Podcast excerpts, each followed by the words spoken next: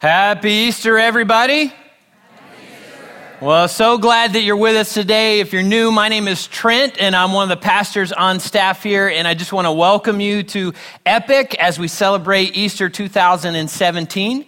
And as Evan already said, today's going to be a little bit different.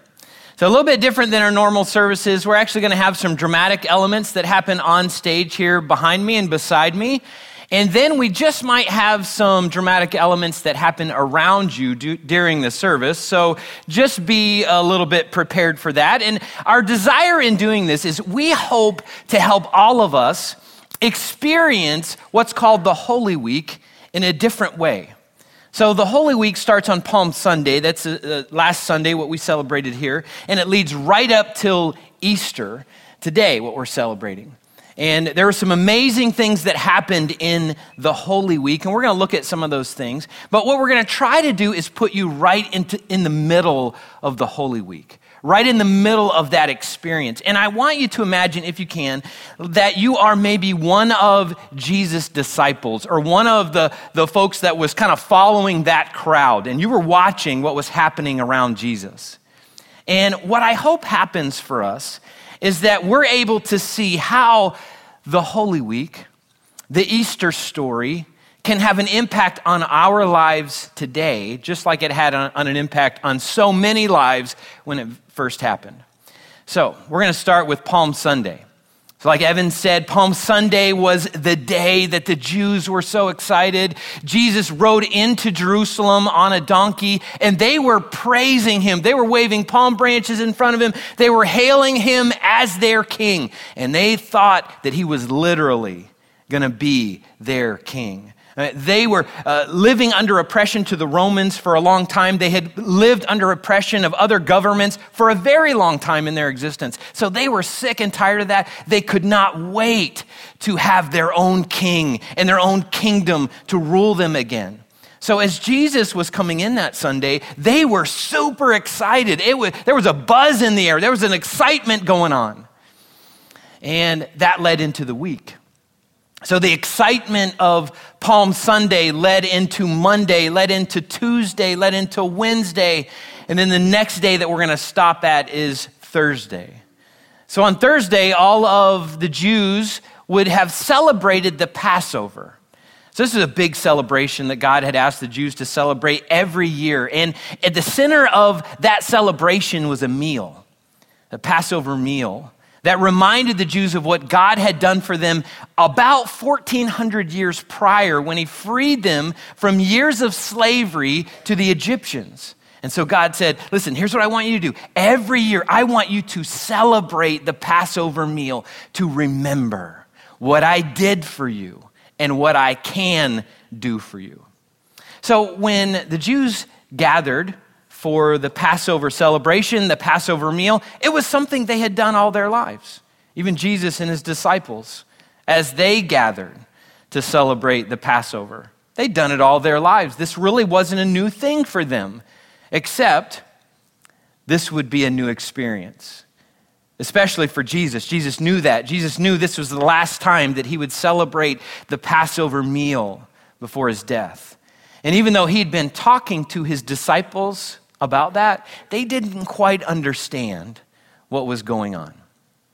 Now, what was customary at any meal like that was to have someone there to wash the feet of your guests. So if you could imagine for you today, many of us are going to go home, we're going to have an Easter dinner, family, maybe friends are invited over, and I want you to imagine when your guests walk in, you are going to be there to wash their feet. A little bit awkward experience, maybe? Yeah, so for us, that's kind of a weird deal. But for Jesus and the Jews in that time frame, that was not a strange thing. That was a regular custom. See, they lived in a very dry, dusty environment. And so for people to walk those dusty roads and then to come into your house, they'd have just dirt caked all over their feet. And they would often eat reclining around a low table. And so there's a chance that someone's feet might be in your face, and so you'd probably be pretty excited about their feet being washed. So it's a real polite custom to wash people's feet. Now, at this Passover meal, there was not a foot washing servant there. We're not exactly sure why. We're not sure if someone forgot to arrange that. That usually fell to the lowest servant in the group. And maybe Jesus' disciples had this kind of a conversation with each other. I'm certainly not the lowest servant. You are. And maybe the other person said, well, I'm not the lowest servant. You are. And so maybe they went around in a conversation like that until Jesus leveraged this as a teachable moment. So in John chapter 13, verse 4, it says, Jesus got up from the table, took off his robe, wrapped a towel around his waist, and poured some water into a basin. Then he began to wash the disciples' feet, drying them with the towel he had around him. Verse 12 says, after washing their feet, he put on his robe again, and he sat down and asked, do you understand what I was doing? You call me teacher and Lord, and you are right, because that's what I am. And since I, your Lord and teacher, have washed your feet, you ought to wash each other's feet. I've given you an example to follow. Do as I have done to you. I find it very fascinating that one of the last lessons that Jesus is going to teach his disciples before his death involves serving. So think about the almost absurdity of what's going on. We've got God in the flesh washing his disciples' feet. Okay, so like, I don't know if that's absurd to you, but a little absurd to me. I'm thinking they should be washing his feet. And yet Jesus says, I'm going to model something for you. I want you to remember this. I'm going to do something that I hope you will never forget. I'm going to wash your feet. That's something that the lowest servant would do. I'm going to become that servant for you. So if you're a Christ follower, here's a humbling question. Are you serving the way Jesus served? Are you willing to do what no one else wants to do? Because Jesus modeled that for us. Or are you like Jesus' disciples, saying, you know, washing feet is just a little bit beneath me? If you're a follower of Jesus, you've been called by God to serve others the way that Jesus has served us. After washing his disciples' feet, they celebrated the Passover meal and something that we call the Lord's Supper, Holy Communion, or Eucharist, depending on your religious background. And typically, we celebrate communion at the end of our Easter services, but today, we're going to celebrate it as it fell in the course of events of that week. So we're talking about Thursday and what happened on Thursday. Well, communion was celebrated on Thursday. So we're about to celebrate communion together. Before we do that, let me explain how we do that at Epic. So at Epic, we believe that communion should be open to anyone who has put their faith and trust in Jesus as their Lord and Savior. So if you have done that, whether this is your church home or not, we encourage you, we invite you, we hope that you'll celebrate communion with us. So we have 6 different stations here. We have 2 up front, and then we have 4 at the back. So there's 1 at the back of each seating section. And in just a moment, our Jesus is going to bless communion, and then you are going to be free to get up from your seat, if you so choose, and move to one of these stations to take communion. And as you come up, there's going to be several elements there. So we've got 2 communion elements. We've got the juice, little cups of juice, and we have pieces of bread or pieces of cracker. The bread and the cracker represent Jesus' body, which was broken for us. The juice represents Jesus' blood, which was poured out for us. So as you're standing in line or walking up to get the communion elements, here's what I encourage you to think about. Think about what was it like for Jesus' disciples that first night? When Jesus had this communion conversation and walked through this communion meal, what were they thinking? They didn't really know what was about to happen. And then I want you to think, what did they think about communion after Jesus' resurrection? What meaning did it have for them then when they looked back to this night, this meal? I think it had a different experience for them. So as you come up, pick up the elements, and you can pause for a quick prayer. You can sit back down while we have a song being played. But at some point during this song, I encourage you to pause for a moment of prayer and thank God for the sacrifice that Jesus paid for you. And then go ahead and take communion on your own when you're ready during this song. So with the excitement of Palm Sunday and the Passover celebration, in 1 Corinthians chapter 11, verse 23, it says, "On the night when he was betrayed, the Lord Jesus took some bread. Blessed are you, Lord our God, King of the universe, who brings forth bread from the earth. Take it, eat, for this is my body which has been given for you."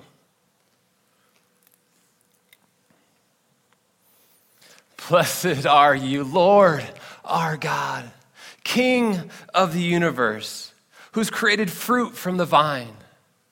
Drink from this cup, all of you, for this cup is the new covenant between God and his people, an agreement confirmed with my blood. Do this in remembrance of me as often as you drink it. You are now free to get up and take communion.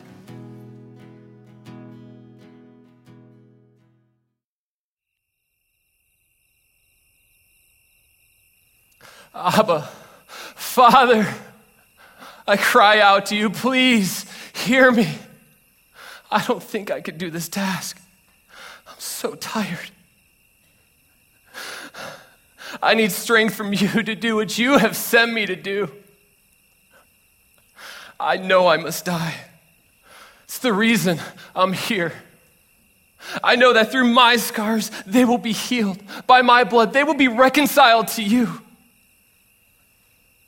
But Abba, please take this cup from me. Let there be another way.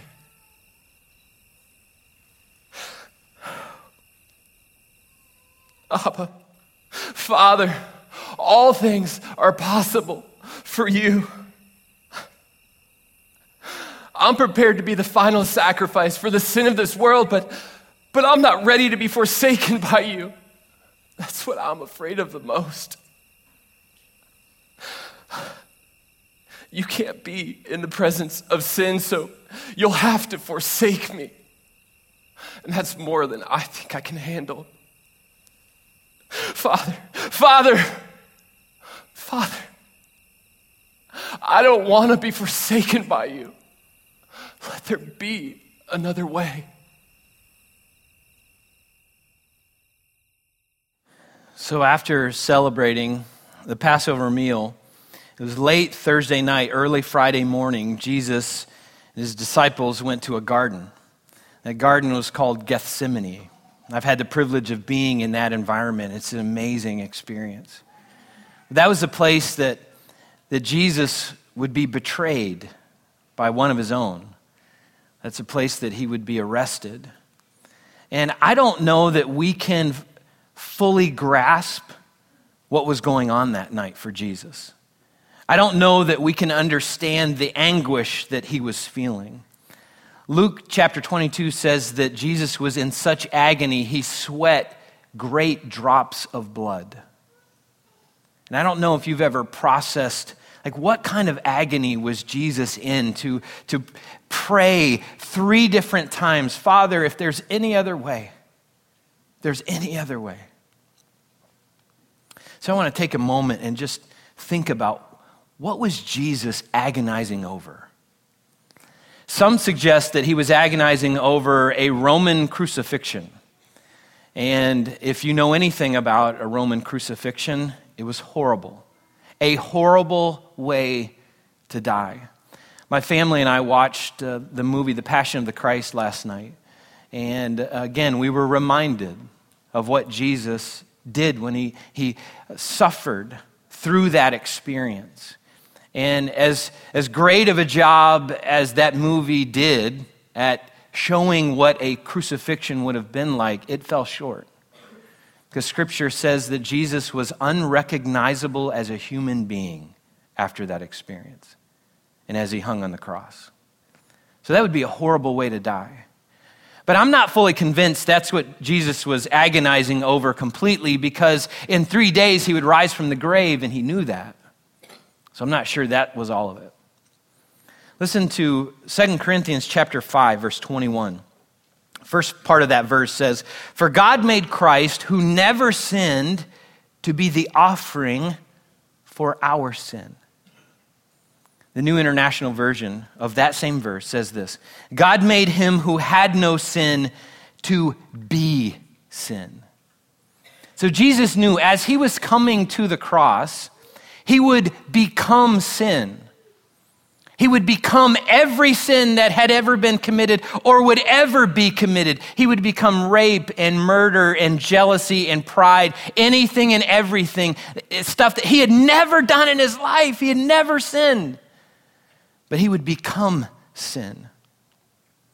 Now imagine becoming someone else's sin.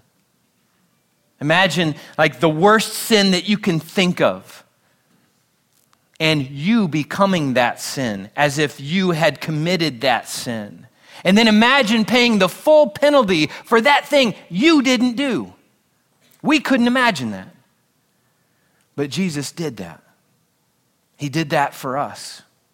And as he was coming to the cross, he understood he would also take the full weight of God's wrath towards sin for all of humanity. He would suffer, and he would die. He would die our penalty. Romans 6:23 says, "The wages or the penalty of sin is death." So Jesus knew that he was dying for us. He was taking our place. He knew that he would become our sin. Let's personalize this for a minute. He'd become my sin. He would become your sin. Anything you've ever done wrong, anything you ever will do wrong, on that night, Jesus became that. And Jesus knew he would take the full weight of God's wrath towards sin, and he would experience something he had never experienced before, a separation from his heavenly Father. And so, Jesus prayed, "Is there any other way?" 2 Corinthians 5:21 again says, "For God made Christ, who never sinned, to be the offering for our sin, so that we can be made right with God through Christ." So Jesus knew there was no other way. There was no other way for us to be made right with God. And so Jesus willingly went through all of that for us, and he prayed, "Father, I don't want to experience this. If there's any other way, let's do that. But if there's no other way, then let your will be done." So here's a real fun question for us. Do you have that perspective? Do you have Jesus' perspective when something goes on in your life that's outside of your control, something that is not fun, something that's painful, maybe a relational issue, maybe a financial issue, maybe a health issue? When you're going through something that's difficult, do you have Jesus' perspective? Do you say, "Heavenly Father, if this thing, this event will bring about your purpose in my life or somebody else's life, your will be done. Let it be so. Let it happen." Do you have that perspective? Many times I don't. Many times I wake up, I think every day, I wake up and I want my will to be done. And I certainly want my will to be done if God's will is going to lead me through some sort of pain and suffering, as it sometimes does. But here's the thing about God's will for us. Sometimes God's will runs straight through difficulty. Sometimes God's will for us leads us right to where Jesus was, at the crossroads between his will and God the Father's will. And Jesus said, "Your will is always better than my will, always." So if you're a Christ follower, is there anything in your life right now, anything going on where you need to say, "Your will be done, Heavenly Father. Your will be done. If your will bring about your purposes in my life or somebody else's life, let it happen. I will go through this. because it's your will. If you aren't a Christ follower, are you willing to see how maybe God's will can bring real meaning and real purpose to your life, even if it brings you through a difficult thing? Because here's the reality. God's will is always better than our will. God's will is always perfect, even when it brings us through some sort of pain and suffering. Hear my cry, oh God. Please answer me. I'm so tired. I'm terrified of this task. Please take this cup from me. Is there another way to save your people? There could be another way. Please, let there be another way.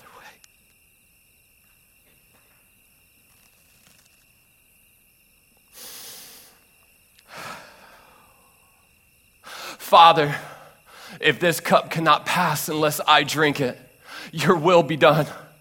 Your will be done.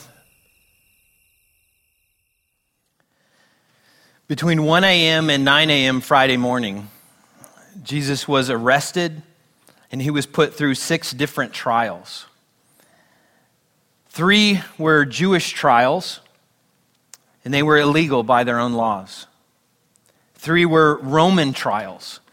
And you see, the Jews didn't have permission from the Romans to have anyone crucified. So what they had to do was they had to go to the Romans and get that permission. And the Jewish leaders were jealous of Jesus. They hated that people were following him instead of following them. And so they came up with this plan that we'll blame Jesus for some things that he didn't do. And we'll go and we'll try to get him crucified.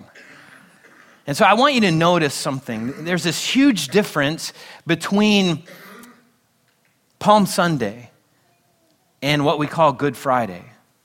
Again, on Palm Sunday, everyone was so excited. They were so excited about Jesus and what he was going to do for them. And then when he didn't do what they wanted him to do, when he didn't live up to their expectations, they had him arrested and put on trial. So here's a humbling question for us. Is Jesus on trial in your life? Have you put God on trial because maybe he hasn't done something that you expected him to do? Like maybe you thought that by following Jesus, everything would be great in your life. And maybe everything's not great in your life, like this little one. Like everything's not great right now for this poor little one. Like maybe you thought, everything should be great. Now it's not so great. So now, God, I'm demanding answers. Maybe you thought that by following Jesus, he would fix all your problems. And maybe because you still have some of those problems, maybe you are very angry with Jesus for not living up to your expectations.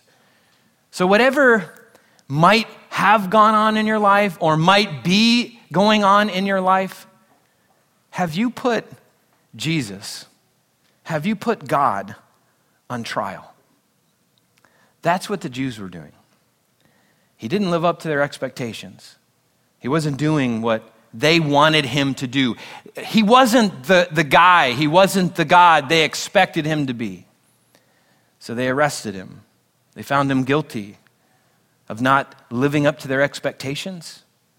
And they delivered him to the Roman governor Pilate in hopes that he would give them permission to crucify him.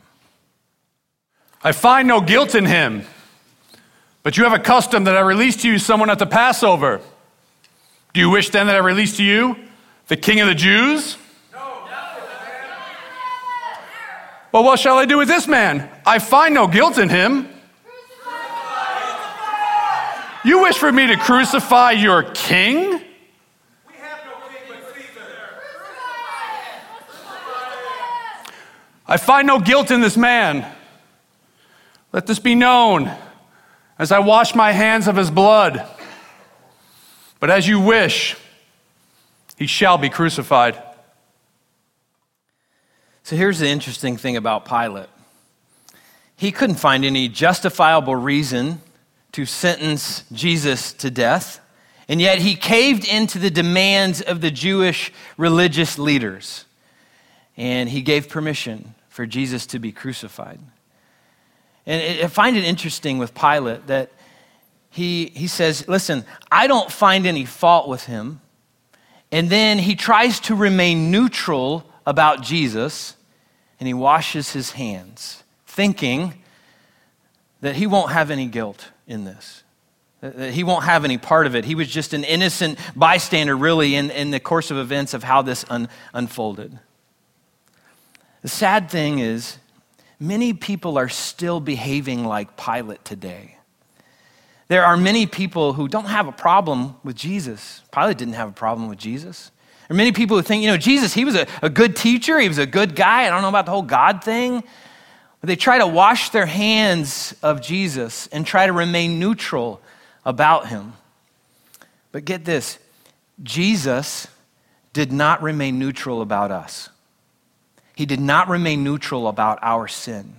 He didn't say, and he could have said, "Their sin, their problem, they messed it up, let them clean it up. I'm going to wash my hands of this and remain neutral."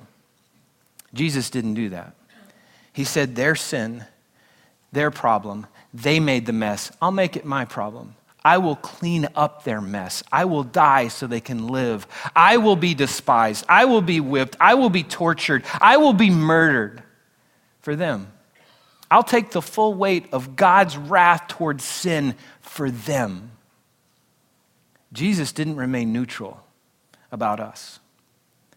And that decision cost him everything.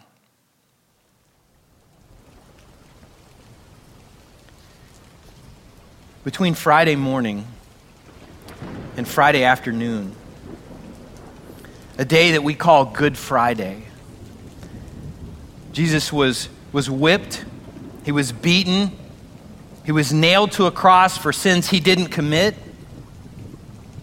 and then he died a slow, painful death, taking the full weight of God's wrath towards sin. He did that while the Romans and many of the Jews made fun of him, and then he was abandoned by his own disciples. I don't think there was any bleaker moment in human history than the moment that we killed our Creator. I want you to think what that moment must have been like for Jesus' disciples. So the guy they had left everything for, the guy they had left their families, their career, they left everything to follow Jesus, and he's hanging on a cross. He didn't put them in positions of power. He didn't free them from the Romans. He didn't even put up a fight when he was arrested. Can you imagine how hopeless that would feel? Imagine how depressed you would be. I don't know that we can fully grasp that, but I do think some of us have glimpses of it. I do think some of us understand just a little bit of what it's like to put our hope in something or someone. Maybe you've put your hope in a person and that person has let you down. Maybe you put your hope in a medical treatment thinking this medical treatment's going to be the answer, and maybe it's not the answer. Maybe you put your hope in a new career thinking this new career's going to be it, and maybe it hasn't been it. Maybe you thought a new move to a new place would help you start fresh and get away from old patterns, and maybe that hasn't happened. Maybe you put your hope in something and you realize it's now hopeless.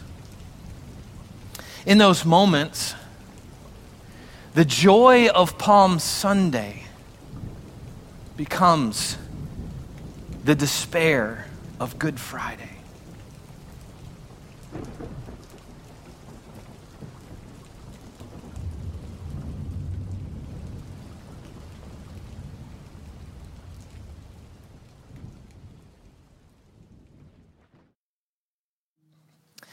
Isn't that an amazing song, amazing truth, an amazing reality? A cross that was meant to kill is our victory. A cross that we should have died on, that Jesus took, that Jesus stepped into for us. At a moment when all of the disciples thought all is lost, God turned their sorrow back into joy. And that's the amazing thing about our God. He can take any painful experience and turn it into a good thing. Why do you think Good Friday is called Good Friday? It's not called Good Friday because Jesus dying on a cross was a good thing. It's called Good Friday because God took a horrible thing for Jesus and turned it into a great thing for us. And that's what God can do for any one of us. That's what God did for all of us. Now, I want you to think for just a moment. What do we have without Christ's resurrection? That Easter Sunday, the day he rose from the grave, what do we have without Christ's resurrection? We have nothing. We have nothing. We have no faith to hold on to, no hope for today, no hope for tomorrow, no forgiveness. We have nothing.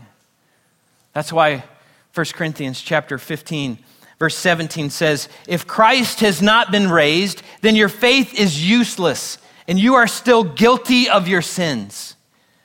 So Christ had to rise from the dead for us, and he did that. So without Christ's resurrection, we have nothing. But with Christ's resurrection, we have everything.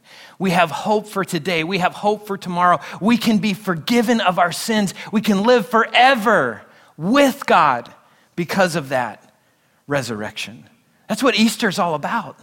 Easter is about Jesus stepping in for us. Easter is about Jesus saying, I'm not going to remain neutral about them, about their sin. I'm going to step in for them. I'm going to step in and do something that can't be done unless I do it.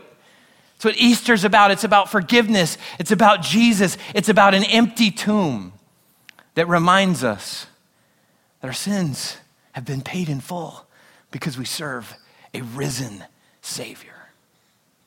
Now, we have to answer this question before we leave. And the question is, now what? Now what do we do? What do we do with this Easter story? What do we do with this information? Is this something that we come on Easter service and hear once a year and reminded of and like, wow, that's great, that's interesting, that's nice? Are we actually supposed to do something with this? As you can imagine, I think God wants us to do some things, actually several things with this story. The first thing I think God wants us to do is he wants us to make a decision about who he is and what he did on the cross for us. God wants us to decide. Again, be reminded that Jesus didn't remain neutral about us. He didn't remain neutral about our sin. He wants us to make a decision about him. Here's some decisions that we can make. First decision we can make is we can choose to reject Jesus. We can say, you know, I don't believe all that. Like, I'm here because, you know, I'm visiting family and kind of have to be. I don't believe that. We can choose to remain neutral about Jesus and wash our hands. Say, you know, I think Jesus was a good guy, but I just don't believe the whole God thing, so I'm just going to remain neutral. Here's the reality about those two decisions. They both lead to the same eternal consequences. A decision to remain neutral about Jesus is a decision to reject Jesus. Or we can decide to make Jesus our personal Lord and Savior. We can say, you know what? I believe that what Jesus did for me. I believe Jesus died so I can live. I believe Jesus didn't remain neutral about my sin. And I want to make a decision to put my faith and trust in him as my personal Lord and Savior. And here's what might be true today. Maybe, just maybe, a few of you are at that spot. You're at that point that you know that's the decision that you need to make. Maybe you've heard this story before, and today's the day. You just know it. And maybe you've rejected Jesus before. Maybe you tried to remain neutral about him. And maybe today you knows the day that you need to put your faith and trust in him. Or maybe this is the very first time you've heard this and you realize it's true and you need to receive it. So if you're in that spot, I want to walk you through that, how you do that. And there's no magic words. There's no pixie dust. There's no like, wow, if I don't feel this certain thing, then it must not have happened. It's a decision that we make. And that decision is based on three things. So the first thing is admitting. It's where we admit that we are sinners in need of a Savior. It's where we admit to God, God, I need what you sent Jesus to earth for. You sent Jesus to earth to save us. I need that. Because whether I've sinned in small ways or big ways, I need a Savior. We all do. So we have to start by admitting. The second thing is we believe. We believe that Jesus was God in the flesh and he died so we can live. We have to believe that he came and took our sin and paid for that on the cross. Then the third part is committing. We have to commit to follow him. We have to make a decision. I'm in. I receive this gift.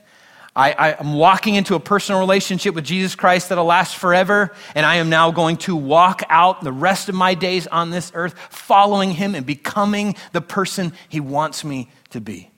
So again, it's based on admitting, believing, and committing. Now, I'm going to ask something that's going to feel real weird, especially if it applies to you. I'm going to ask in just a minute, if you're at that spot where you know you need to make that decision for you today, and it's the first time you've made it, and I'm talking if you've made this decision before, great, hold on to the confidence that you have in that decision, that relationship that you have with God. But if you're making it for the first time today, I'm going to ask you in just a minute, don't do it right now, but I'm going to ask you to raise your hand. Now, let me clarify something. Raising your hand doesn't get you into heaven, okay? Just so we're clear. All right, you don't have to raise your hand. But there are moments where we need to make our faith public. Like there are many moments of that. Our faith should be personal, but our faith should never be private. Our faith should be public. And in this moment, this could be an opportunity where we say, you know what? I'm in. I don't care who's around. I don't care who's looking. Like I'm in. Like I'm raising my hand. If no one raises their hand, great.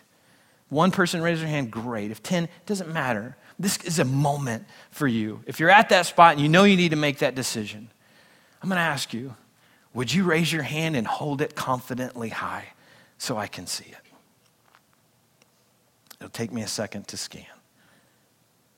I see 2. I see 3. Can we just give these folks a round of applause?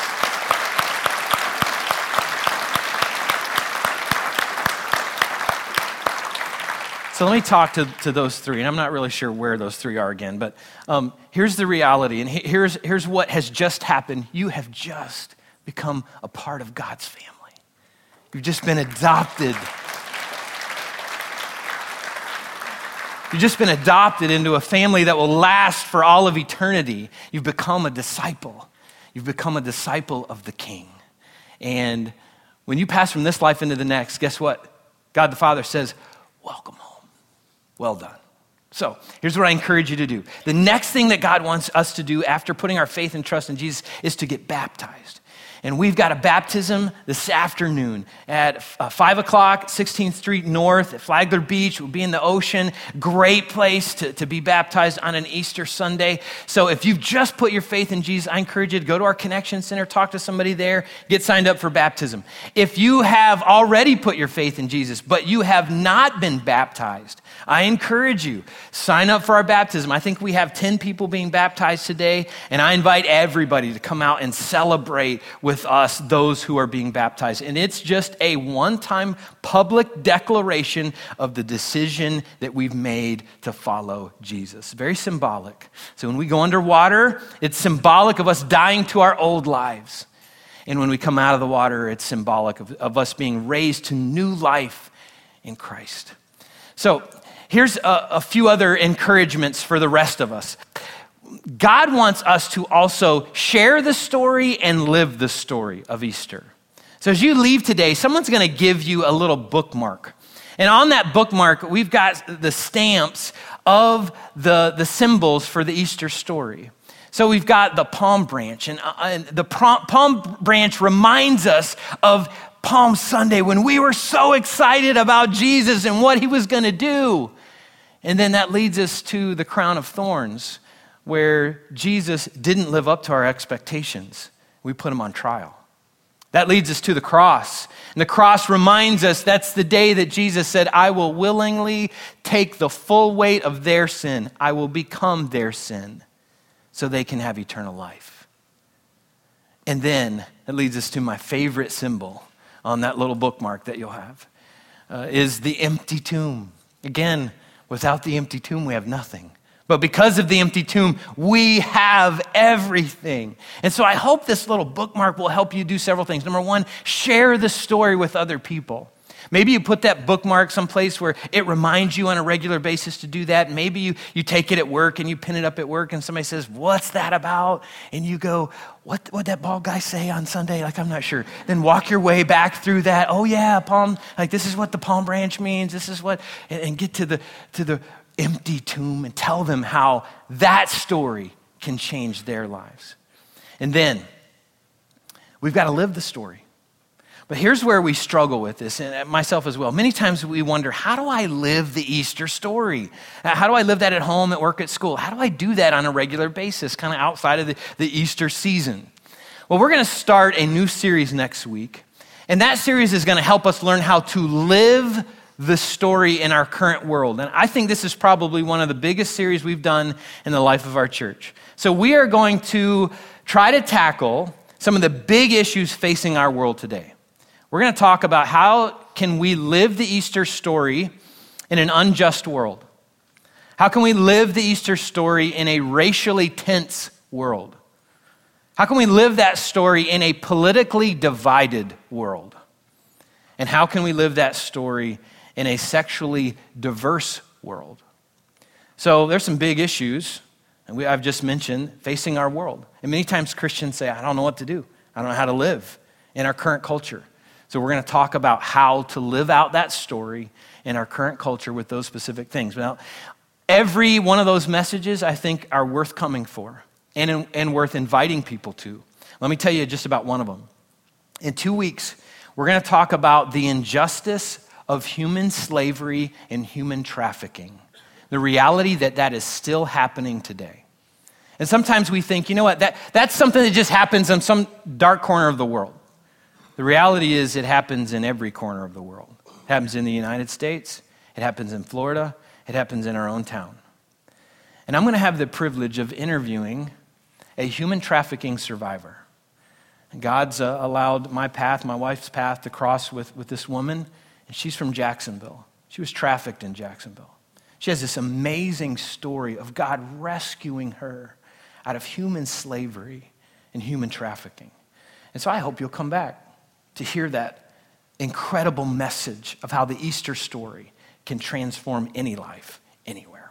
So if you would do me a favor, would you stand with me? And we're going to pray, and then we're going to go out and live the story. So let's pray together.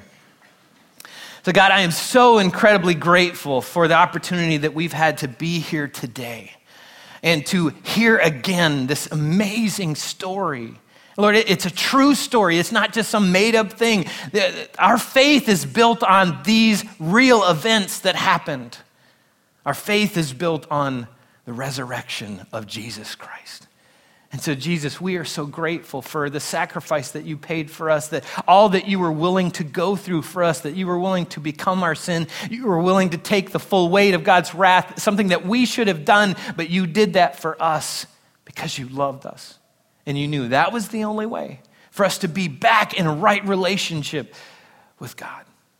So Jesus, we are so incredibly grateful. And God, I pray your blessings on our three folks today who put their faith and trust in you. I pray that they would grow that faith. I pray that they would get serious about getting to know you deeply. And Lord, I pray for all of us that we would learn how to live and share the Easter story with everyone, everywhere. In Jesus' powerful name we pray this. Amen. Thanks for being here today, everyone. Have a fantastic rest of your day.